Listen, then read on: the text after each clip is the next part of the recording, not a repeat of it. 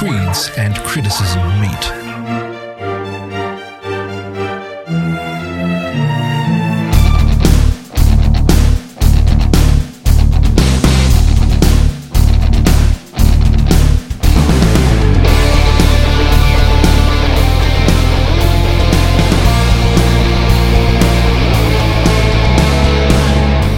You're listening to the Split Frame of Reference podcast.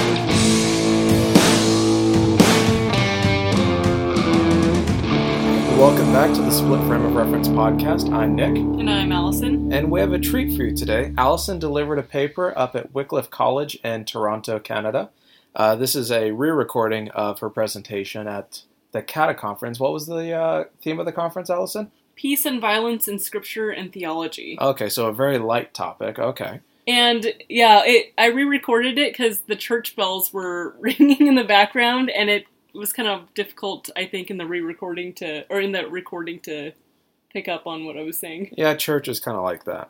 So, uh, well, it yeah. wasn't a church, but yeah. Well, it's all that fun stuff. But anyway, she was in Toronto. She didn't go to a Maple Leafs game, so I'm very sad about that. He is. But also, I'm very happy because she would have gone without me, and I couldn't have that. CATA is the Canadian American Theological Association, and in my opinion, the actual content that tends to be covered tends to be a bit more innovative um, in the span of evangelicalism. There's not as many people that come to the conference as there are at ETS right now, Right. but really, I think because ETS essentially made it very difficult for moderates to be there, um, there still are people there um, that are more moderate, but I think I think it's just better to maybe go in a direction that's more inclusive overall of evangelicals. So Right. that's why I generally go to the CATA conferences now.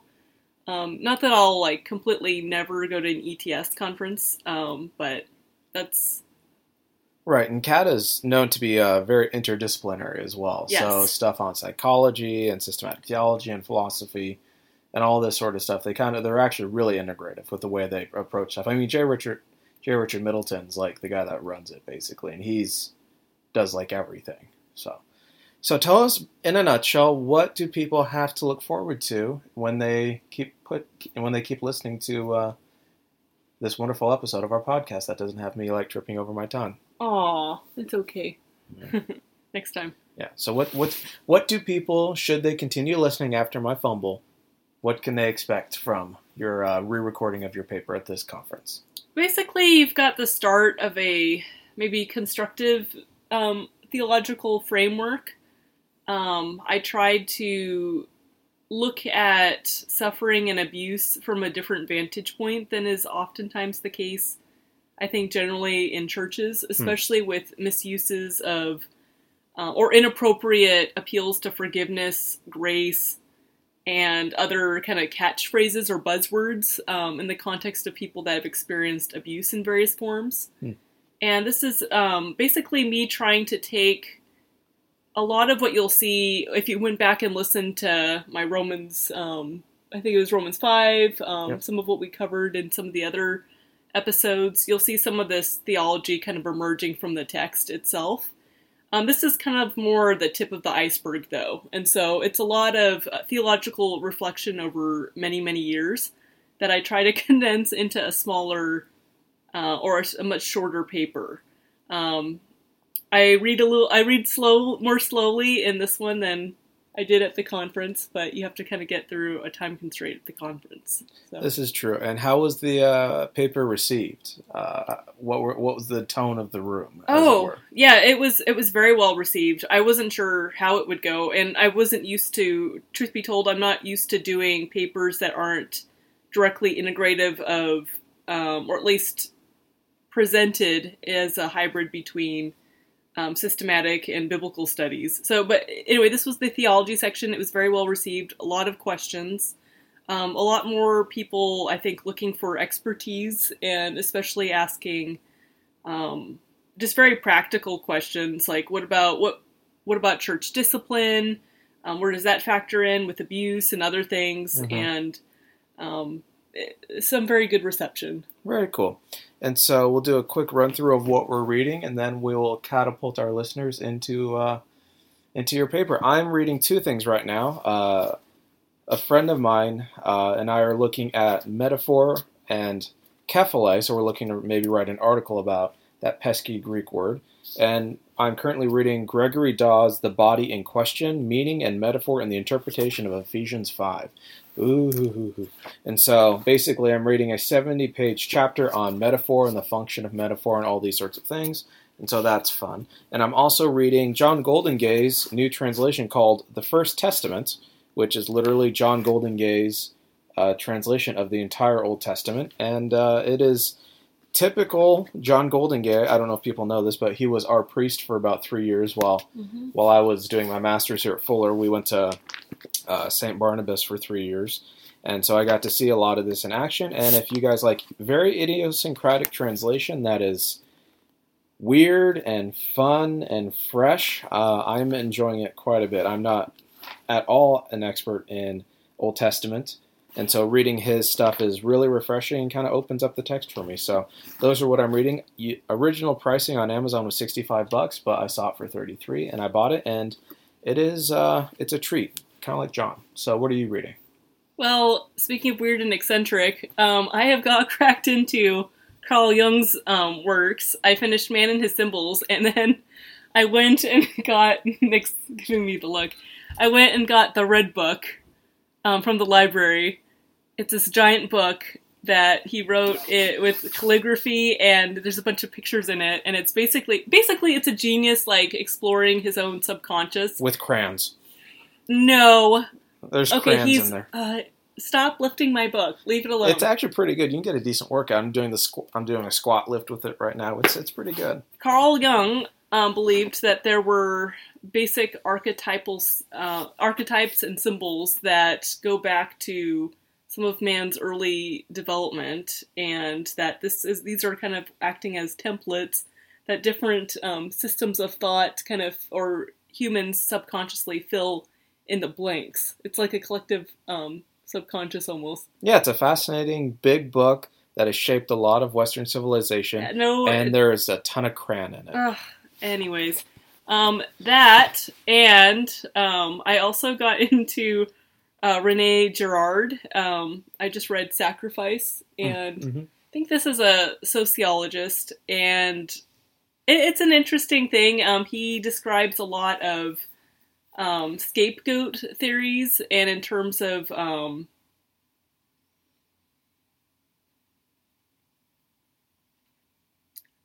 how uh, different myths actually support the idea of using a scapegoat or someone um, to appease their own bloodlust and jealousy and rivalries.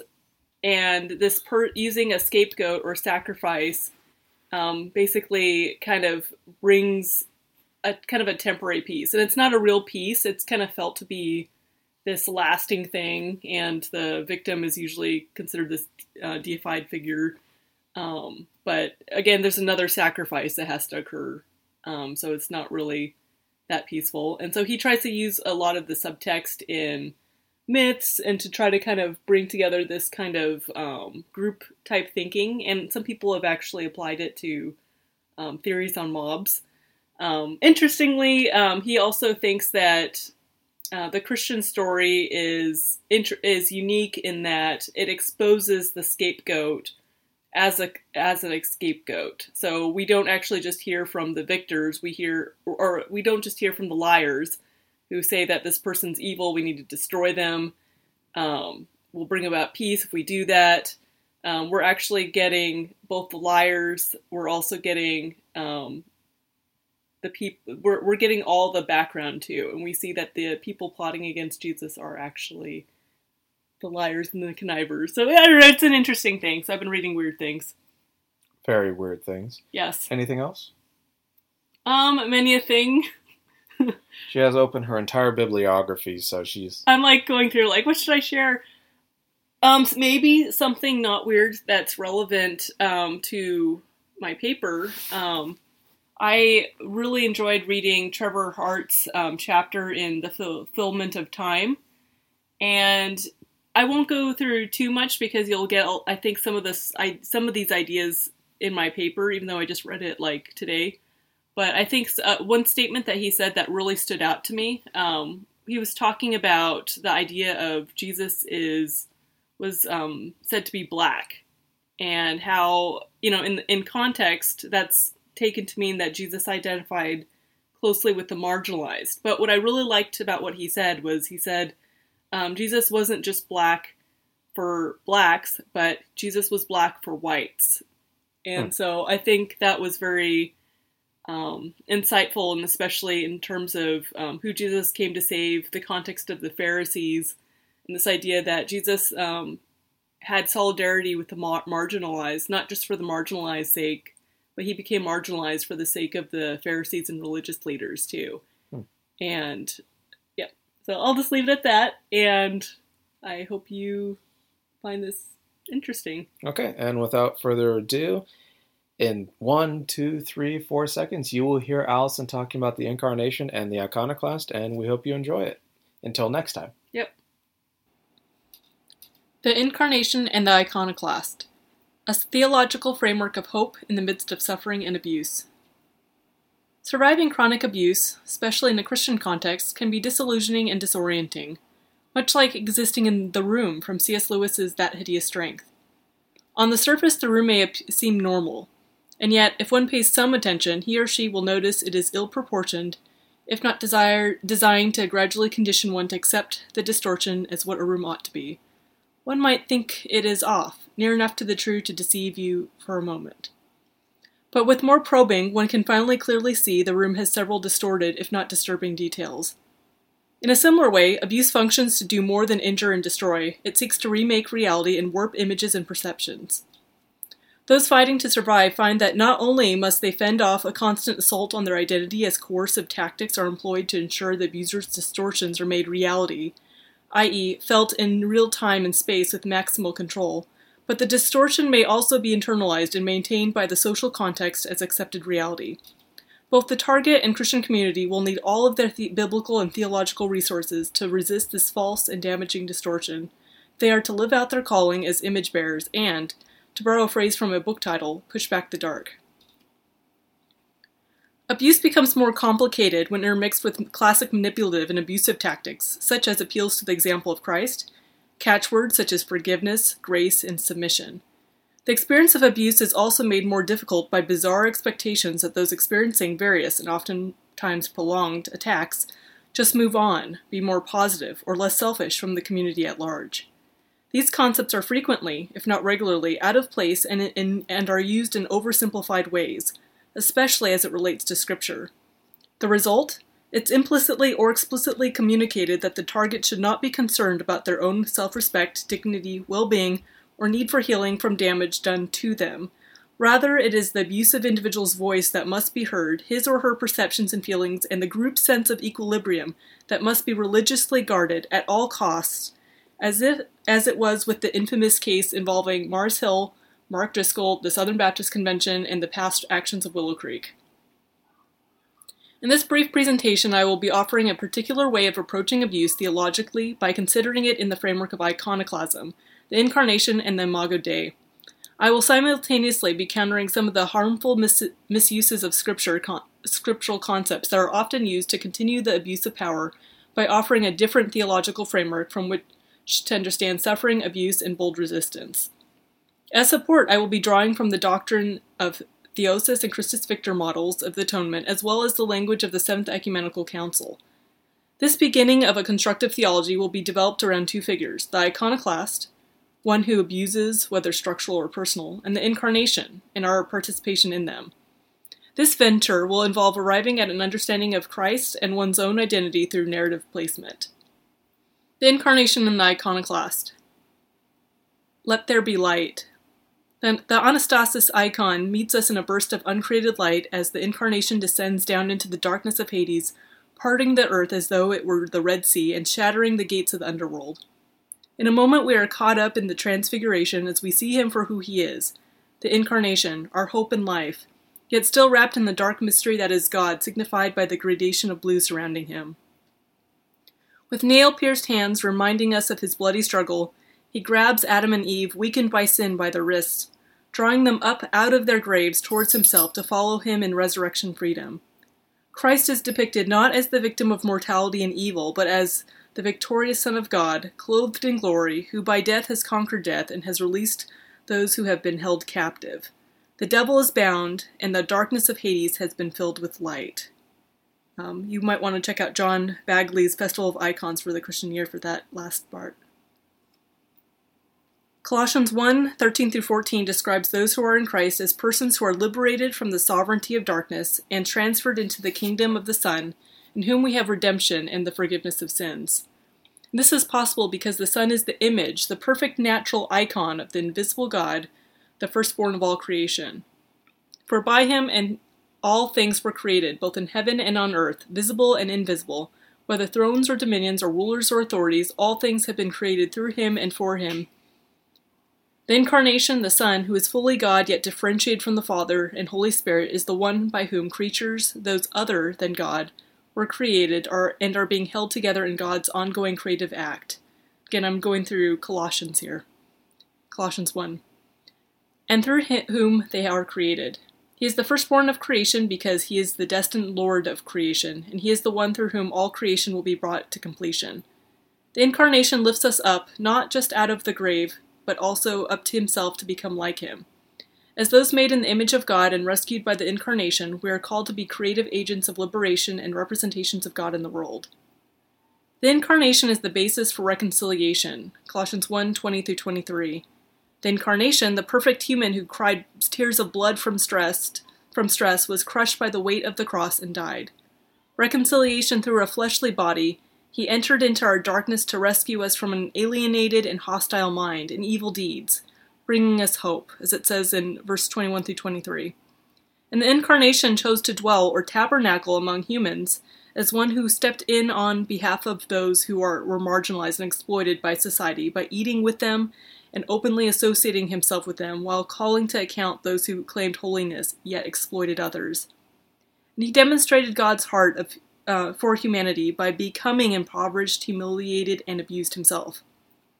His sacrifice in the flesh and breaking open the gates of Hades is a call into perfect love in him.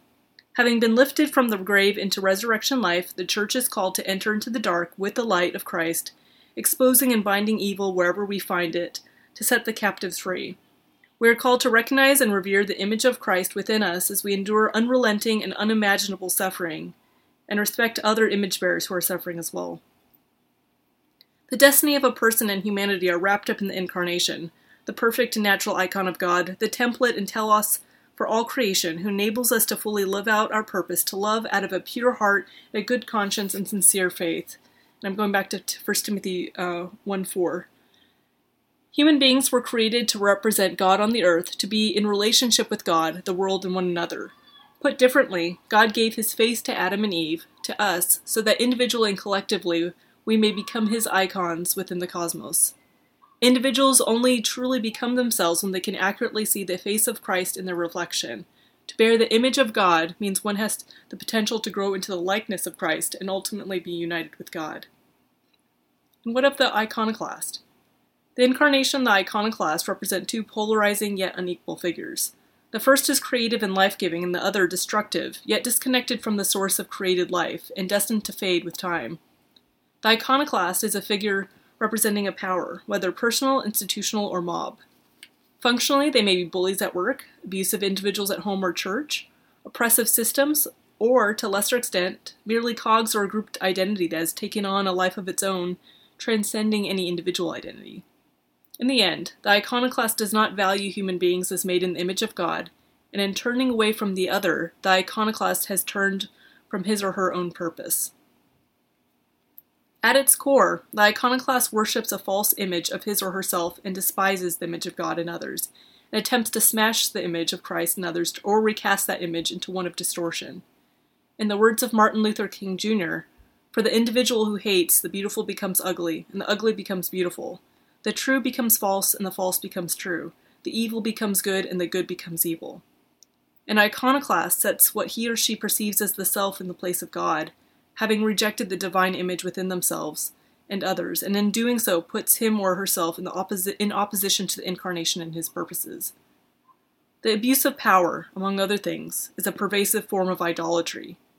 The abuse of one dearly loved and valued by God and bears, who bears his image is a life um, orientation that is sacrilegious at its core. Reframing abuse. In order to resist the iconoclast, one must be able to identify him, or even one's own dark shadow. That piece of the self that eludes consciousness, and if recognized, would lead to the understanding that one is less good than perceived. All that is not of God must be brought to light and exposed before it can be converted. Part of one's calling as an image bearer of God, in the context of sin, is to expose those dark corners, those ill proportioned parts of the room, for what they are, so that they can be offered to the Lord and then transformed. Part of this offering process means reframing the iconoclast narrative, discerning it as a negation of the good, and seeing oneself and the other as made in the image of God, as beings worth fighting and dying for rather than a necessary sacrifice to the false self, or one, one, someone else's false self for that matter.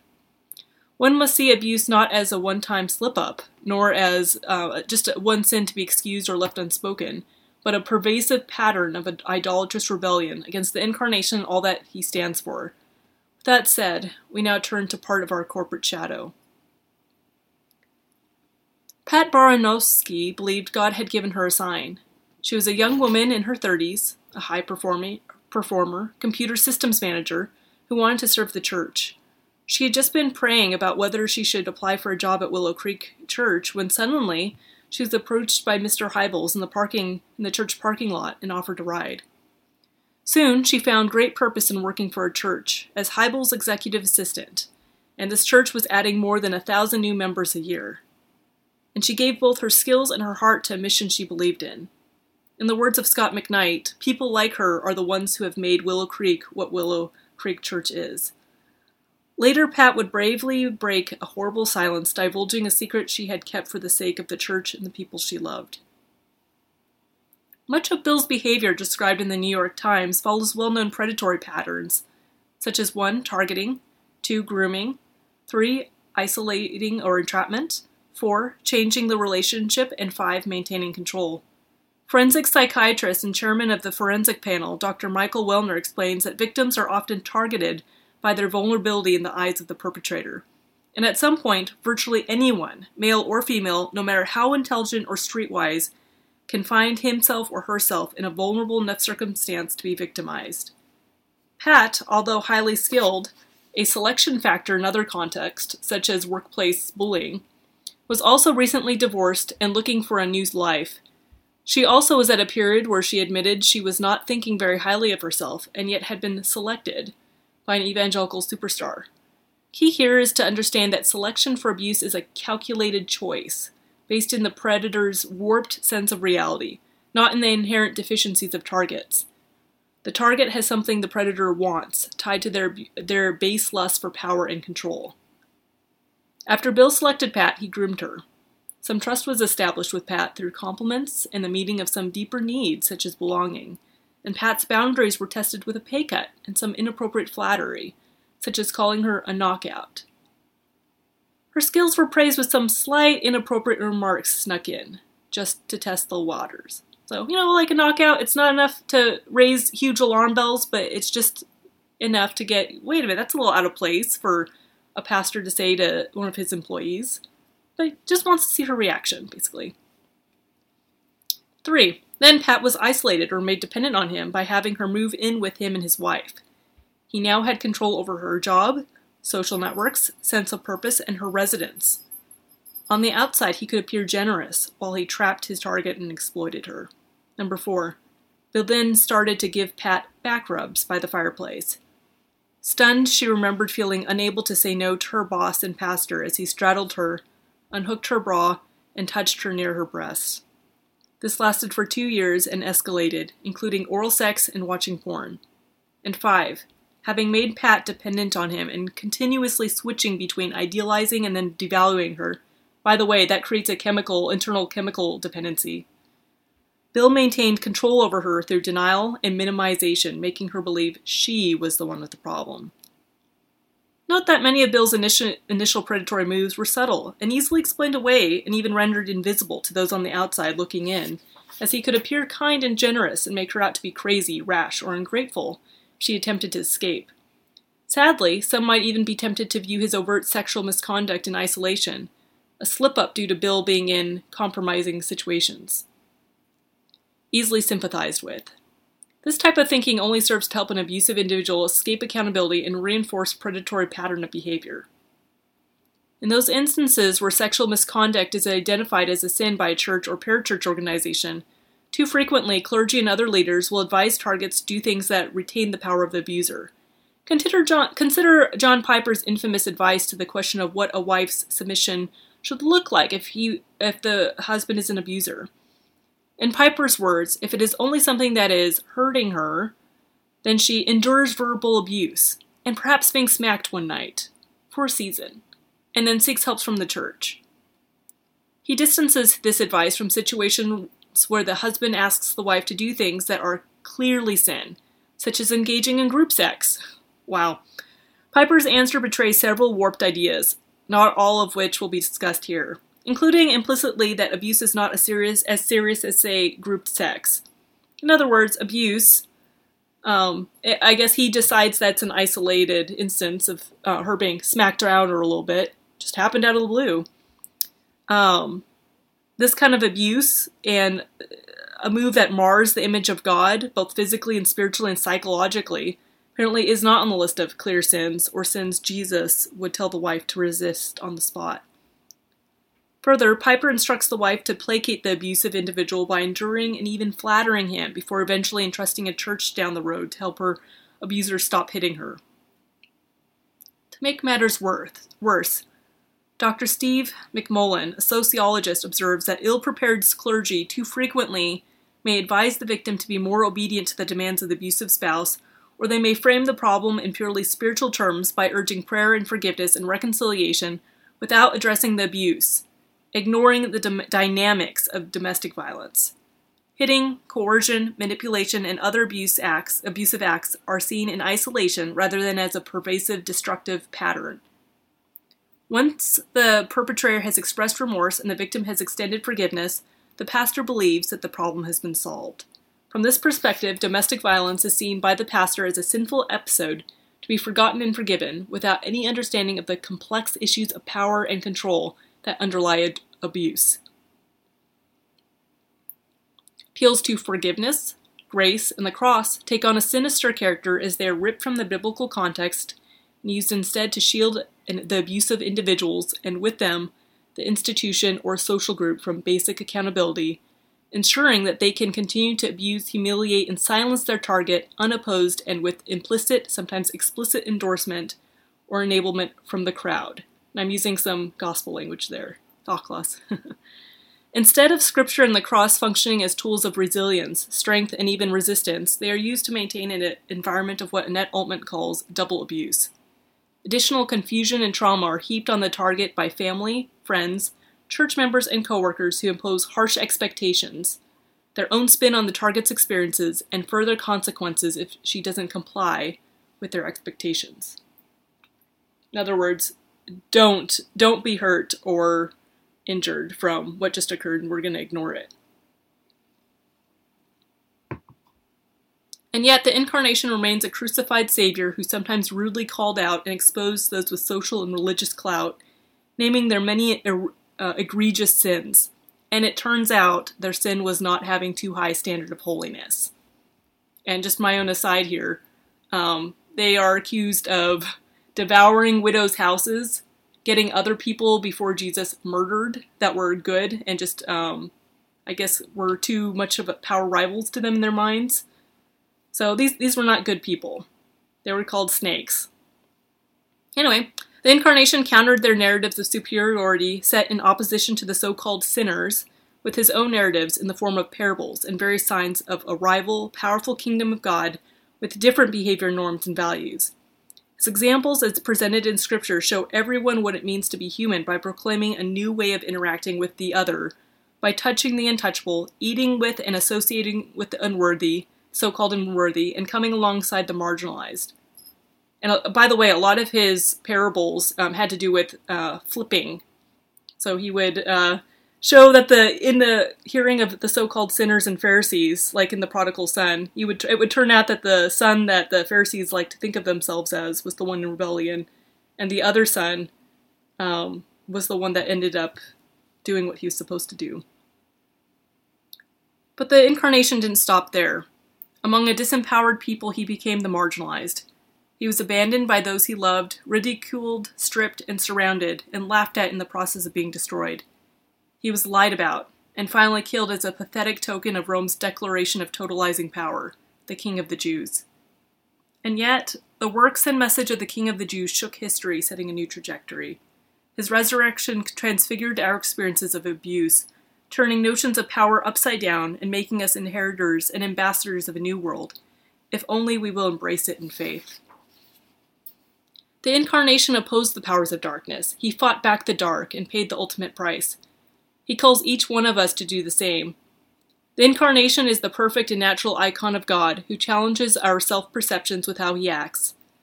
As he addresses us, we encounter him as a person and are filled with hope and endurance. In our churches, the religious leaders, the people in the pews, and the broken all must see that the power and blood of Jesus flows through our veins. All must see the image of Christ within and rise up to live out their calling to lead and care for the world, to be light as God's representatives, to honor the image within themselves and others, to say no to abuse in both words and action, resisting the iconoclast. All must see the distorted narrative and reality for what it is, expose and push against it with the truth of each person's value as image bearers and holding fast to one's identity in Christ. To have an identity in Christ is to image Christ, to share his likeness how we how we respond to abuse and whether we represent and whether whether we repent in word and deed at church, at home and in the workplace directly reflects our faith. Offending hope.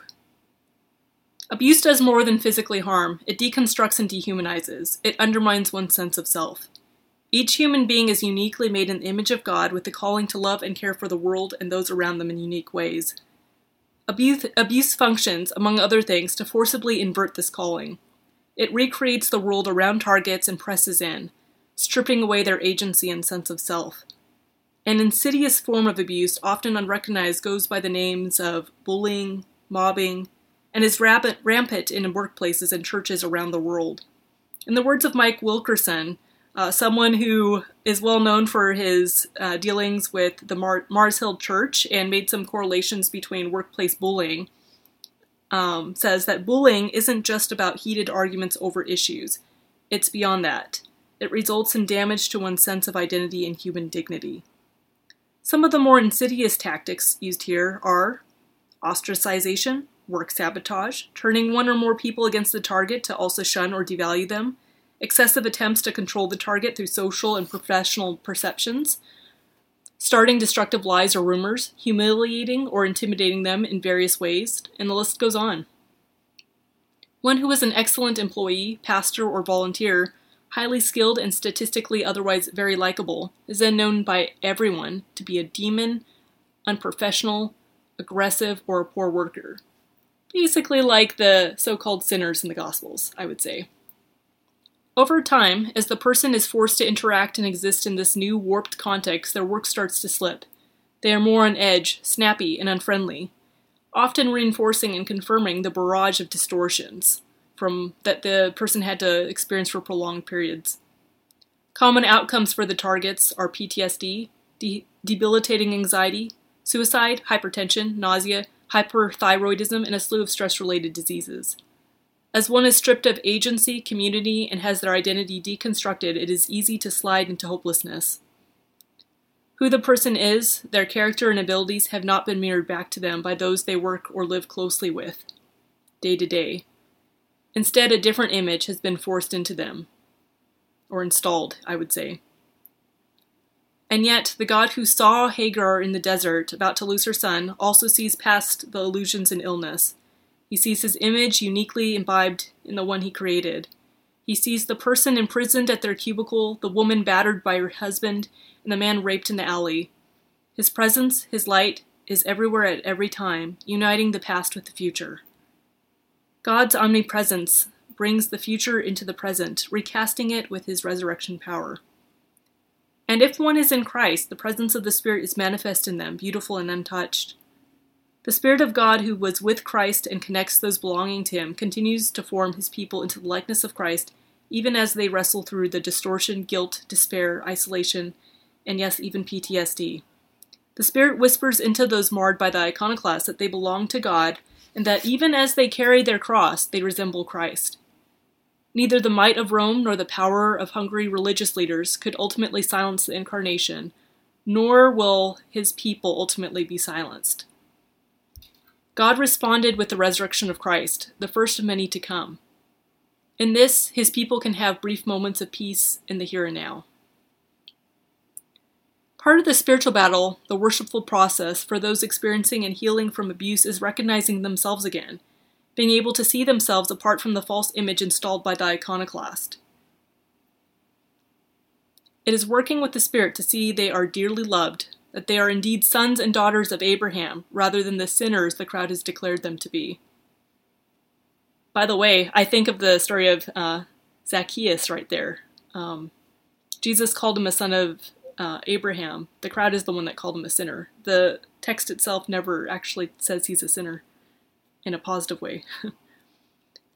the distortion belongs to the iconoclast, even if the effects are felt and experienced bodily over years and even from acts done by the target under duress and coercion.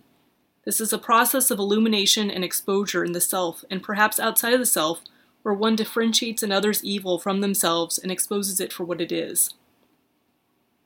And we all inhabit sacred space, and our only hope is ultimately in God's future and this future recasts our trials and difficulties.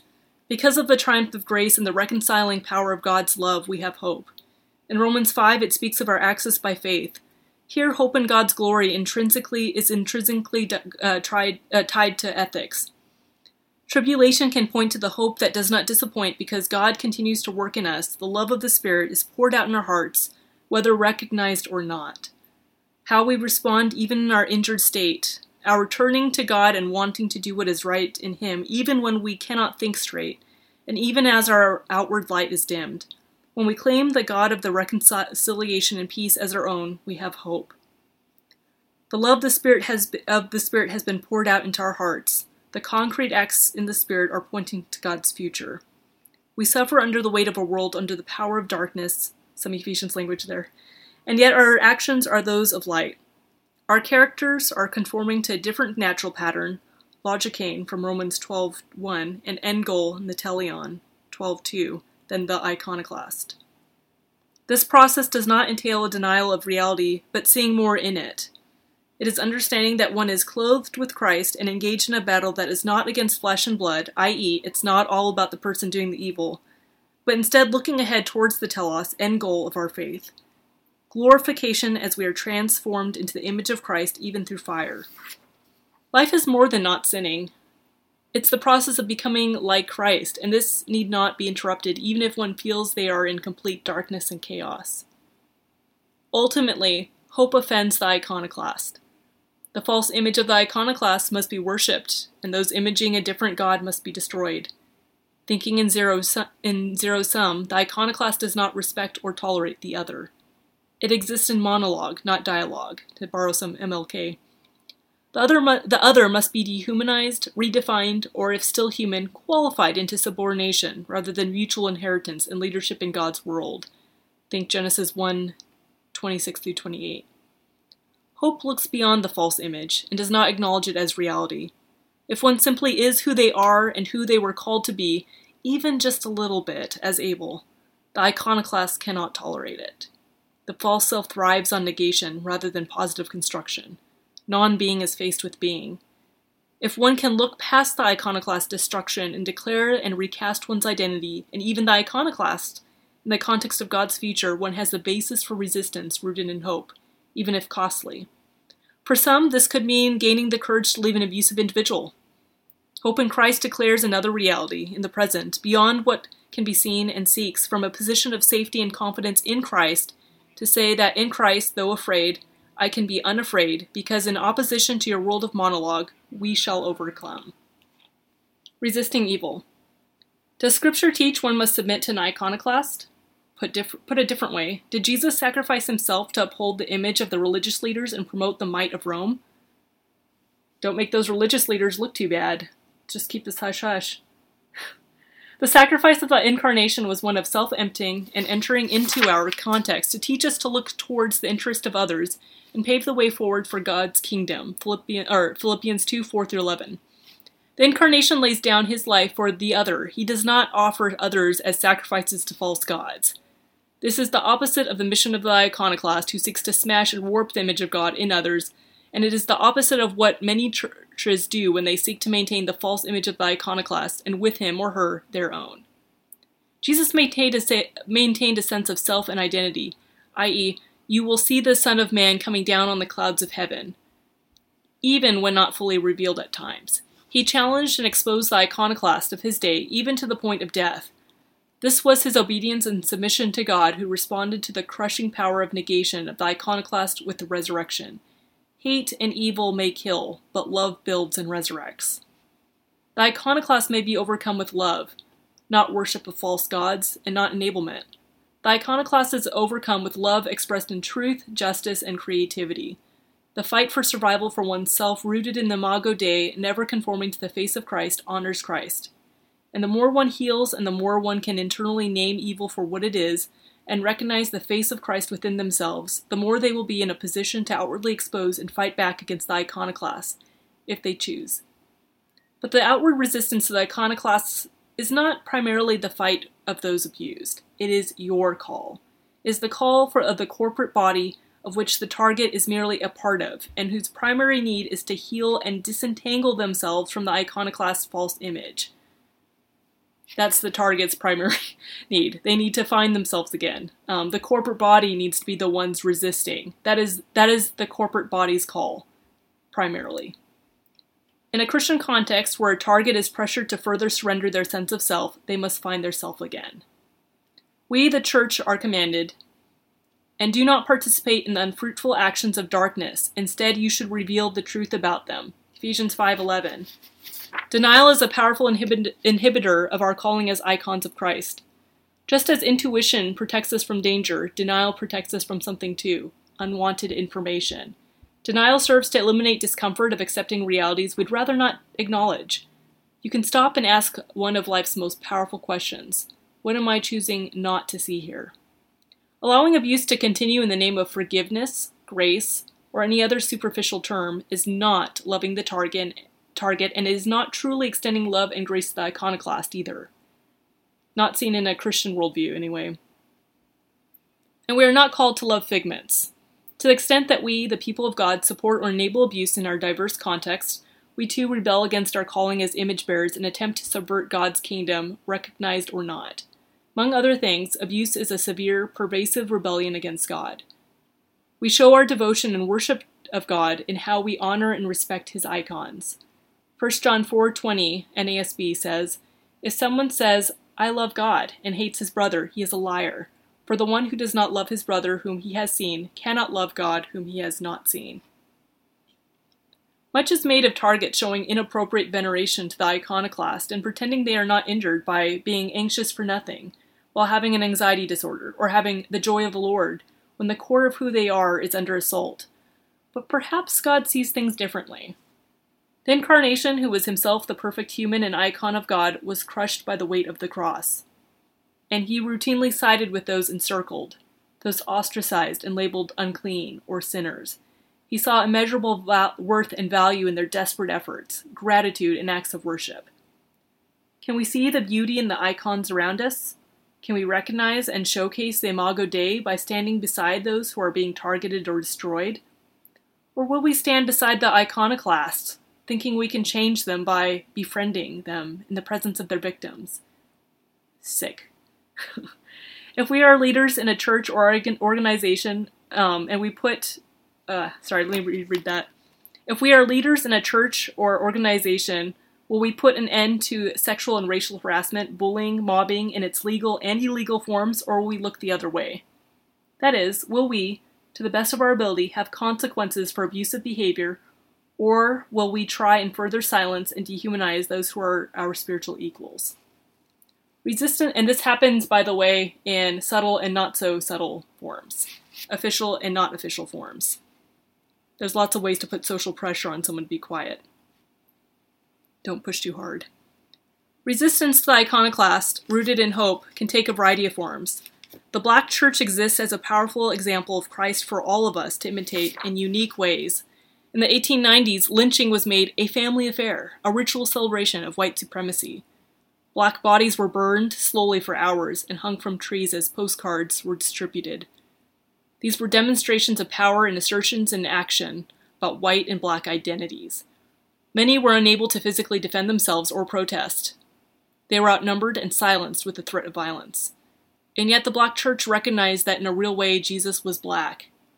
In the lynching tree, they saw that those who professed faith in a crucified Messiah were themselves crucifying Christ. They refused to get lost in despair. They worshipped. The spiritual so- the spirituals, gospel songs, and hymns focused on how Jesus achieved salvation for the least through his solidarity with them and even unto death. The God of the cross does not leave us with the cross, he leaves us with new life and future beyond it. One's trials become a point of pride in connection to the work and spirit in Christ. The suffering of Christ is the basis for our own suffering, having meaning, and love in the Spirit is the sign of our being in Christ. The reconciling with God brings about a change in heart so that we can even see our enemies in a new way. We fight back against the iconoclast by reasserting our identities in Christ, making the insulting suggestion that the iconoclast, as made in the image of God, belongs not over but with us, hand in hand in, the, in God's future. The iconoclast is exposed as an iconoclast in the very contrast the iconoclast maintains and those in Christ are revealed to be inheritors of God's future. In the words of Martin Luther King Jr., hate serves to destroy, love serves to build up, hate serves destructive ends, love seeks constructive ends. Hate seeks to annihilate, love seeks to convert. Hate seeks to live in monologue, love seeks to live in dialogue. We treat both ourselves and the iconoclast as persons, nothing more and nothing less. We recognize, but we do not invent, the good in the iconoclast where it is present. Basically, we see the human in them and we, we identify it. We, we seek to build where they seek to tear down. Basically, we rebuke the inflated image and perhaps laugh at it just a little bit.